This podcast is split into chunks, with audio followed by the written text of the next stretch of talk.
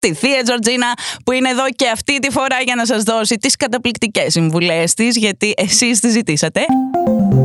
Streamy. Και κάπως έτσι... Έτσι! Με την Τζορτζίνα.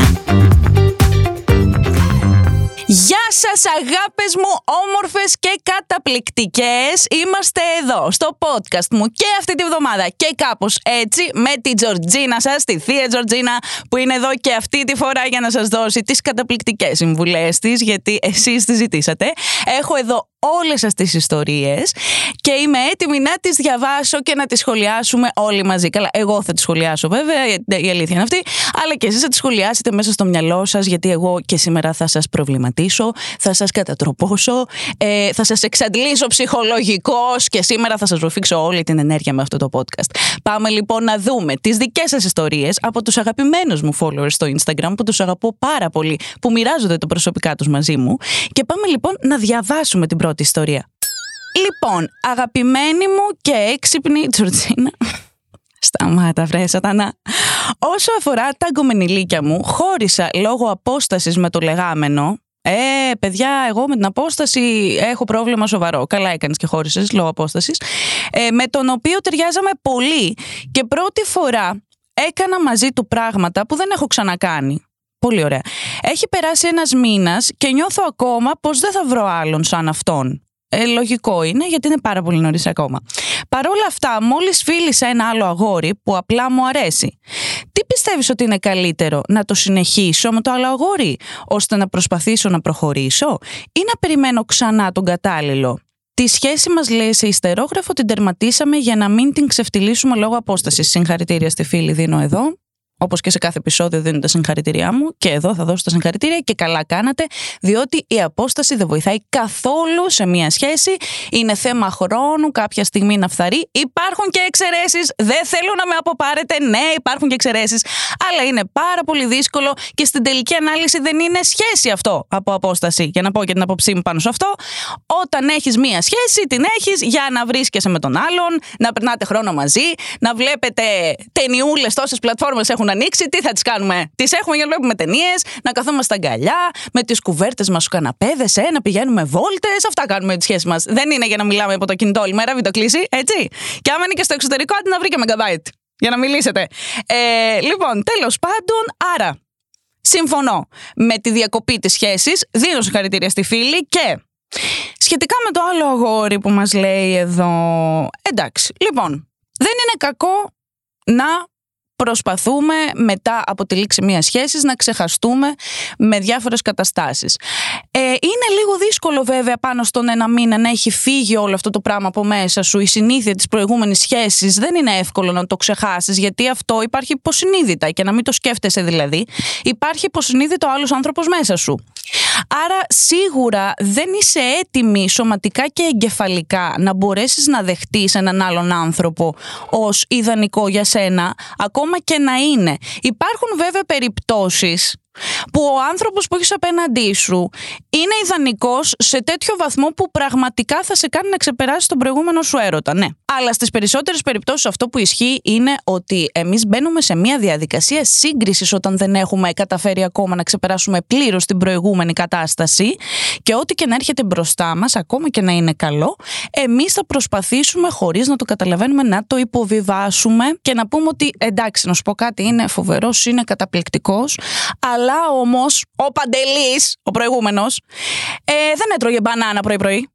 Και εμένα αυτό μου άρεσε. Και δεν είναι τόσο πολύ ότι σου άρεσε που δεν έτρωγε μπανάνα ο Παντελής πρωί-πρωί. Είναι ότι έχει συνηθίσει που ο Παντελής δεν έτρωγε μπανάνα πρωί-πρωί. Και η συνήθεια από τον εγκέφαλο του ανθρώπου είναι δύσκολο πράγμα να φύγει.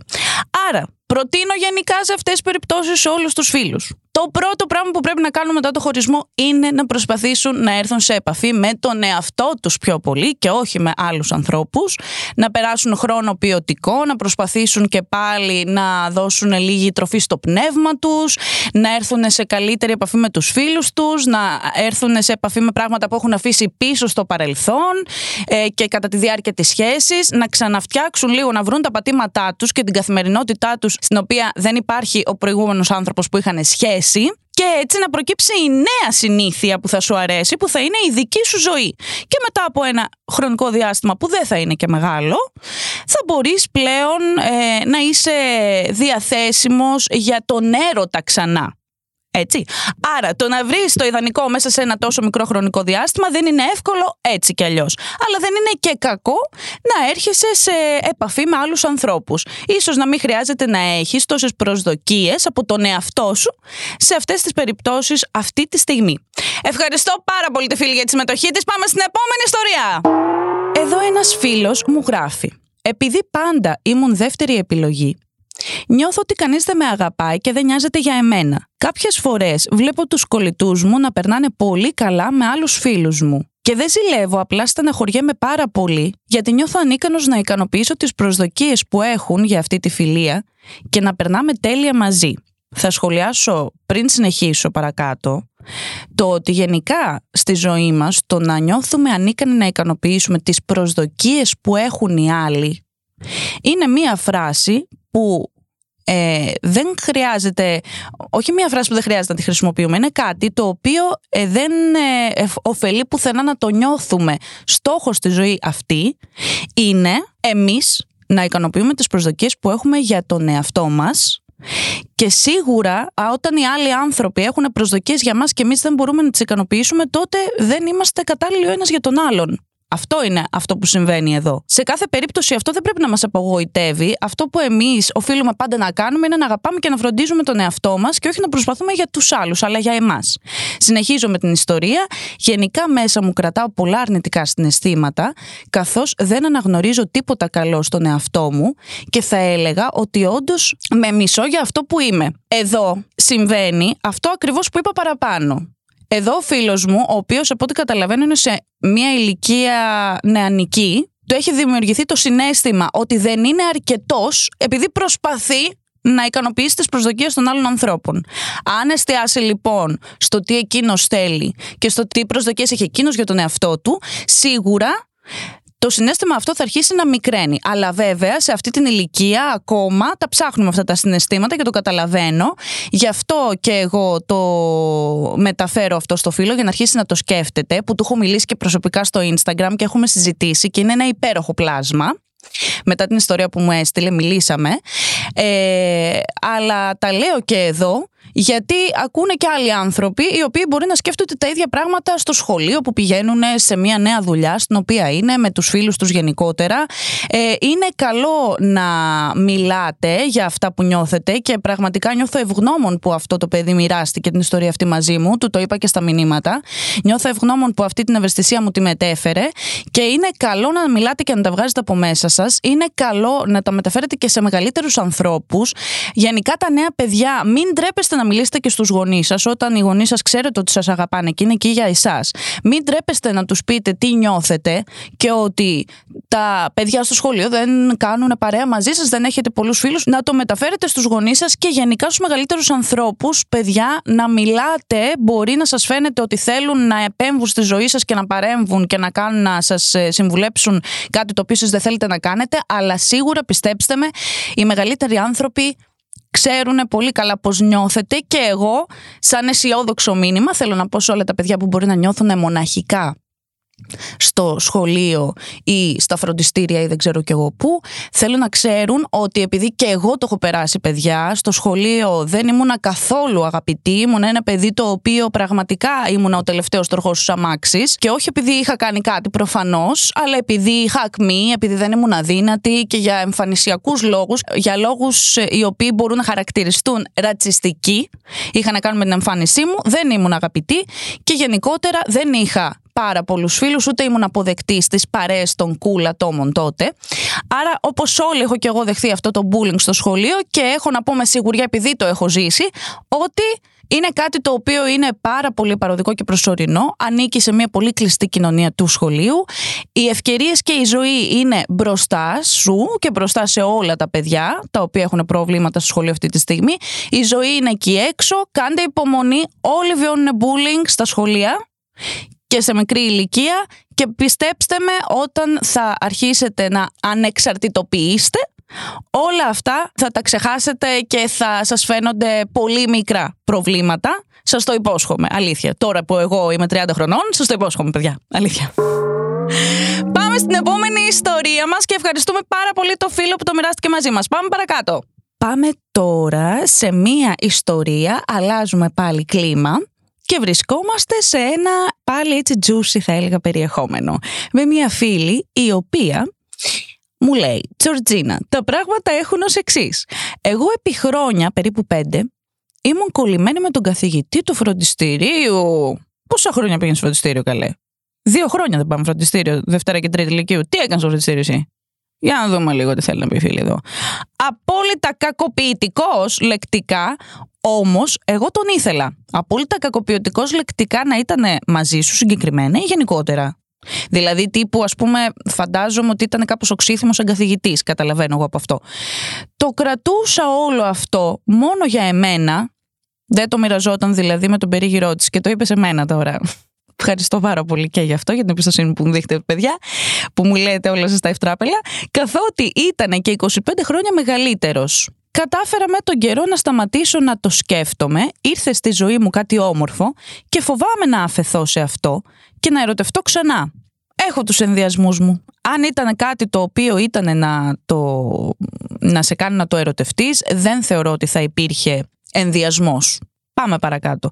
Είμαι σίγουρη ότι εκεί έξω πολλοί και πολλές είναι στο ίδιο mood και θέλω με τον πιο χιουμοριστικό τρόπο που διαθέτεις να δείξει το θέμα. Λοιπόν, θα το θίξω μόνο με χιουμοριστικό τρόπο. Καταρχάς, δεν θέλω να κολλάμε στις ηλικίε. Δεν έχει σημασία που ο άνθρωπος αυτός είναι 25 χρόνια μεγαλύτερό σου. Έχει όμως σημασία σε αυτή την περίπτωση που εσύ ήσουν στο φροντιστήριο, έτσι. Δηλαδή να το πούμε αυτό. Αυτός ο άνθρωπος που ήταν καθηγητής σου και είχατε ερωτικές είχατε ερωτικές επαφές ή απλά εσύ τον ήθελες όμως, δεν ξέρω εδώ. Ελπίζω σε κάθε περίπτωση να μην είχατε ερωτικές επαφές, γιατί θα γίνουμε εδώ τέλος πάντων. Ε, αλλά κρατάω και λέω εγώ τώρα υποθέτω ότι απλά εσύ ήσουν ερωτευμένο με τον καθηγητή σου και αυτός δεν το ήξερε. OK. Okay. Τώρα, ότι εσύ έβλεπες ένα πρότυπο ανθρώπου ο οποίος είναι κακοποιητικός και αυτό δεν ήταν παράγοντας ε, αποτρεπτικός από το να σου αρέσει αυτός ο άνθρωπος, είναι αυτό που με προβληματίζει. Δηλαδή, βλέπεις έναν άνθρωπο ο οποίος είναι οξύθυμος, ο οποίος βρίζει, ο οποίος γενικότερα προφανώς δεν σέβεται τους, ε, τα παιδιά με, το, με τον τρόπο που, τους, ε, που πρέπει και τους αξίζει. Και εσένα αυτό σε ελκύει. Αυτό πρέπει να το ψάξεις, αυτό θέλει ψάξιμο. Και σίγουρα πρέπει να κοιτάξεις το γιατί μένεις προσκολλημένη σε μια κατάσταση η οποία είναι αδιέξοδη γιατί δεν υπάρχει λύση σε αυτό και αν υπήρχε λύση δεν θα ήταν και υγιής. Σίγουρα λοιπόν, σίγουρα πρέπει να μηδενίσουμε την κατάσταση. Ε, δεν υπάρχει πραγματικά κανένας λόγος να υπάρχει αυτό το πράγμα στο μυαλό σου. Με τον οποιονδήποτε νέο άνθρωπο υπάρχει στη ζωή σου, ε, καλό είναι να προσπαθείς να βρίσκεις καινούριο τέρι και τα λοιπά και σε αυτό που είπες ότι έχεις στη ζωή σου κάτι όμορφο αλλά δεν μπορείς να ξεχάσεις την προηγούμενη φάση στην οποία βρισκόσουν έχει να κάνει με το ότι θεωρώ δεν έχεις βρει ακόμα το κατάλληλο άτομο. Πίστεψέ με ότι όταν θα βρεις έναν άνθρωπο ο οποίος θα είναι αυτό που εσύ πραγματικά θέλεις για να ερωτευτείς, τότε θα ξεκολλήσεις από την κατάσταση αυτή. Και έτσι θα λυθεί αυτό τώρα. Εσύ πρέπει να βρεις κάποιον με τον οποίο θα περνάς υπερκαταπληκτικά και πίστεψέ με, μέσα σε δύο λεπτάκια θα τον έχεις ξεχάσει και τον καθηγητή και όλο αυτό το προηγούμενο. Εσύ αυτό τον καθηγητή τώρα τον σκέφτεσαι, ξέρεις γιατί, αγάπη μου, εγώ θα σου πω γιατί. Από συνήθεια. Από συνήθεια, έχεις συνηθίσει πέντε χρόνια τώρα να ξυπνάς να κοιμάσαι και να σκέφτεσαι πω, πω αυτός και τι που θα ήταν και τι θα γινόταν κτλ. Επομένως, μία νέα συνήθεια, όπως λέγαμε και πριν, θα μπει στη ζωή σου και θα αρχίσει να απασχολεί το μυαλό σου και αυτό θα σου αλλάξει τον τρόπο που σκέφτεσαι. Σε κάθε περίπτωση να υπενθυμίσουμε με αφορμή αυτή την ιστορία παιδιά απομακρυνθείτε άμεσα από τοξικές καταστάσεις. Βλέπετε ανθρώπους οι οποίοι φαίνεται ότι είναι τοξικοί από την αρχή με το που το βλέπουμε κατευθείαν μακριά. Δεν το σκεφτόμαστε πολύ. Κάτσε πέντε χρόνια να το σκεφτώ λίγο να δω. Μου κάνει δεν μου κάνει. Όχι αγάπη μου. Ε, πάρε πέντε μέρες. και σου δίνω εγώ πέντε μέρες, αν να το σκεφτείς λίγο, και φύγε. Αυτά. Δεν μπορώ. Τα πήρα πάνω στο κρανίο. Λοιπόν, πάμε να κλείσουμε την εκπομπή. Και κάπως έτσι, ε, με τα όμορφα παιδιά μου και τις όμορφες ιστορίες τους, περιμένω να μου στείλετε σε μηνυματάκια. Είμαι πάνω από το κινητό και περιμένω να μου στείλετε τις ιστορίες σας αγαπούλε μου. Και εμείς δίνουμε ραντεβού εδώ την επόμενη εβδομάδα στο podcast μου με τη Τζορτζίνα και κάπως έτσι σας περιμένω να με ξαναακούσετε με πολύ αγάπη όπως την αγάπη που σας έχω κι εγώ. Φιλάκια πολλά.